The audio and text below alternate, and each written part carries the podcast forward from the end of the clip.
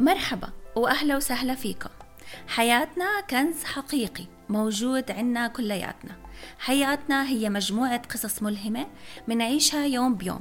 لو تأملناها وغصنا في أعماقها لأيقظت بذور الحكمة والتساؤلات في داخلنا. معكم دينا عباسي. إن شاء الله فكرة اليوم تلامس قلب كل واحد فيكم. يلا مع خاطرتي.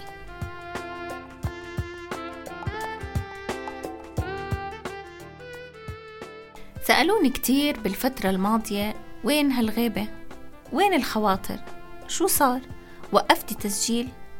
مرات كنت أحكي لهم شكلي لابسة طاقية الإخفاء العجيبة معقول تكون أفكاري خلصت؟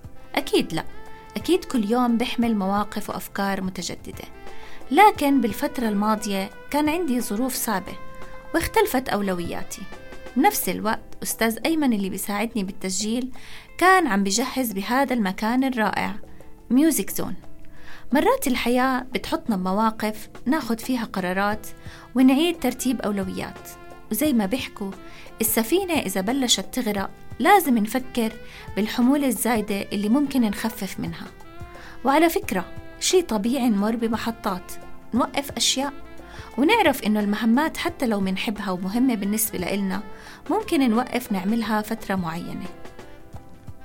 كتير مرات كمان منسقط أحكام على فترات الاستراحة بس الاستراحة شي عادي بحياتنا ولازم نسمح لحالنا بظروف معينة بأولويات معينة ناخد هاي الفترة. اليوم أول مرة بسجل بميوزك زون مع أستاذ أيمن. مبسوطة كتير بالغرفة الجديدة زي الطفلة اللي بتحصل على لعبة جديدة بنفس الوقت مشتاقة لفنجان الأعشاب من إيدين تيتا أم أيمن اللي بوجه لها كل سلامي وتحياتي يا ترى سفينتكم بالحياة شو أخبارها؟ شو الحمولة الزايدة اللي حابين تفكروا فيها؟